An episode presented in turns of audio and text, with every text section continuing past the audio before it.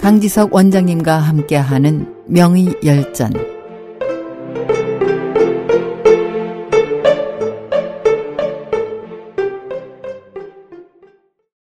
SOH 청취자 여러분 안녕하십니까? 중국 고대 명의 열전 시간입니다. 오늘은 야광 손사막의 첫 번째 시간입니다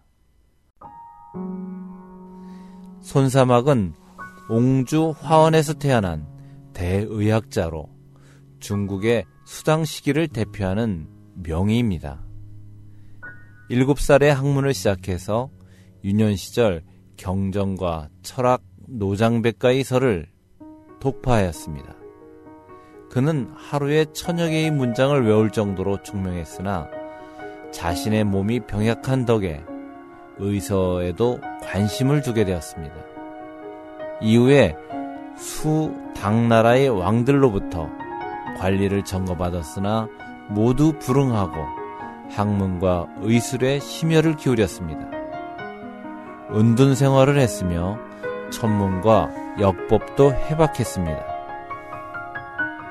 손사막의 출생과 사망에 관하여 여러 가지 학설이 있으나 사고전서와 신구당서, 노조린이 쓴 병리수부라는 글 등을 종합해서 볼 때는 102세까지 살았던 것으로 보입니다. 역설적으로 장수의 비결이 병약했기 때문이라고 합니다.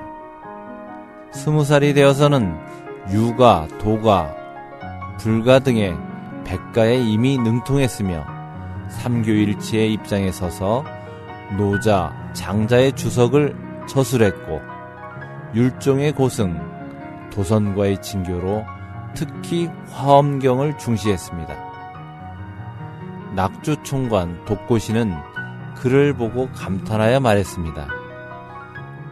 이 아이는 성스러우며 그릇이 큰데 식견이 작아 등용하기는 어렵구나.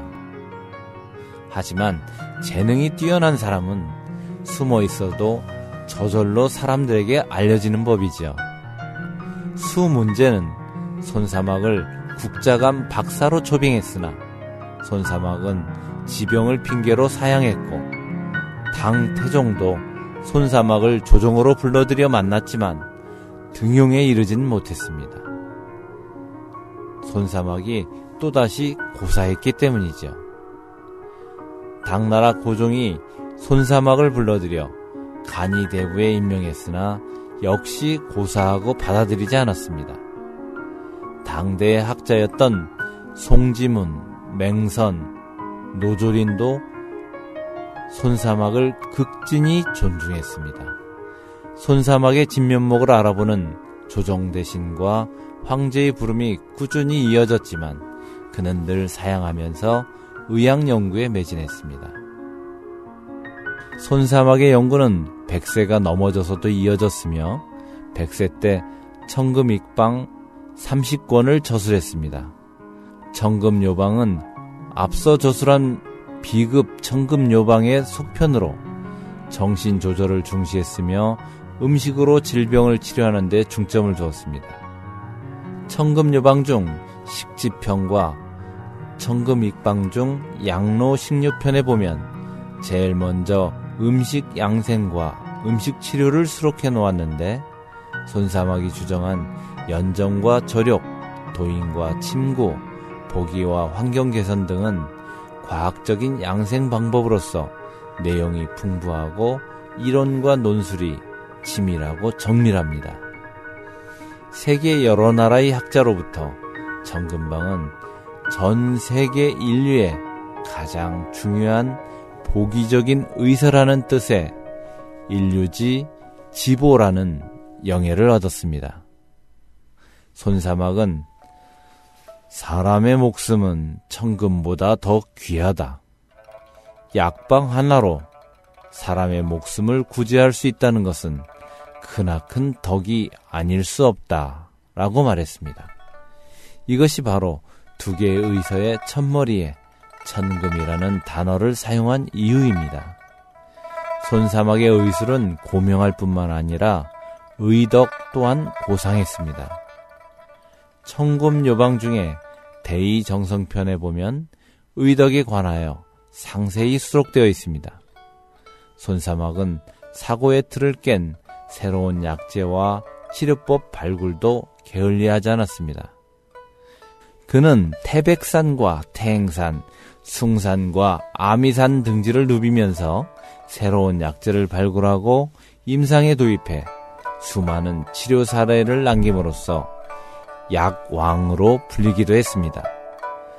그는 한의학의 원전으로 불리는 황제 내경의 틀을 뛰어넘었다는 평을 받았으며 현재 한의학계에서는 지대한 영향을 미치는 장중경의 학설이나 약재의 원전인 신농본초경에도 구애받지 않았습니다.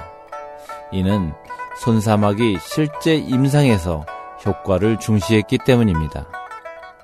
청금요방에는 5천 개의 처방이 있으며 내용은 진단법과 증후 등 의학 이론 이외에도 맥과 외과, 부인과, 소아과 등의 임상과과 치료법이 담겨 있고 이외에도 해독법, 응급구조, 양생, 식이요법, 친구법, 안마, 도인법, 호흡법에 대한 서술도 상세하게 기록되어 있습니다.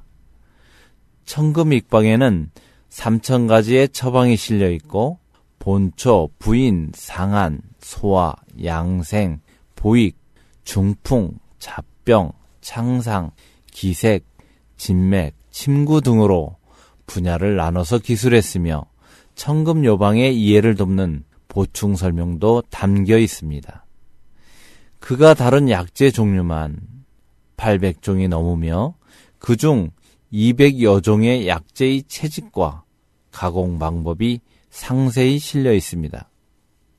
청금요방 첫머리에 실린 데이스벅과 데이정성 두 편은 중국 최초의 의료윤리 관련 서술이라 볼 수 있습니다.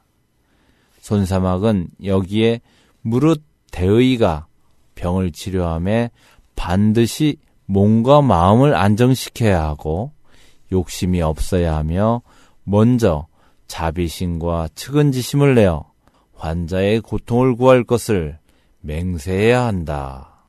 라고 기록했습니다. 다음 주에 소개할 손사막의 인술의 행적은 이 한 문장 속에 다 담겨 있다고 할 것입니다.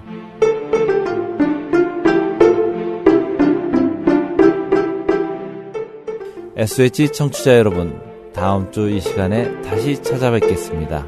안녕히 계십시오.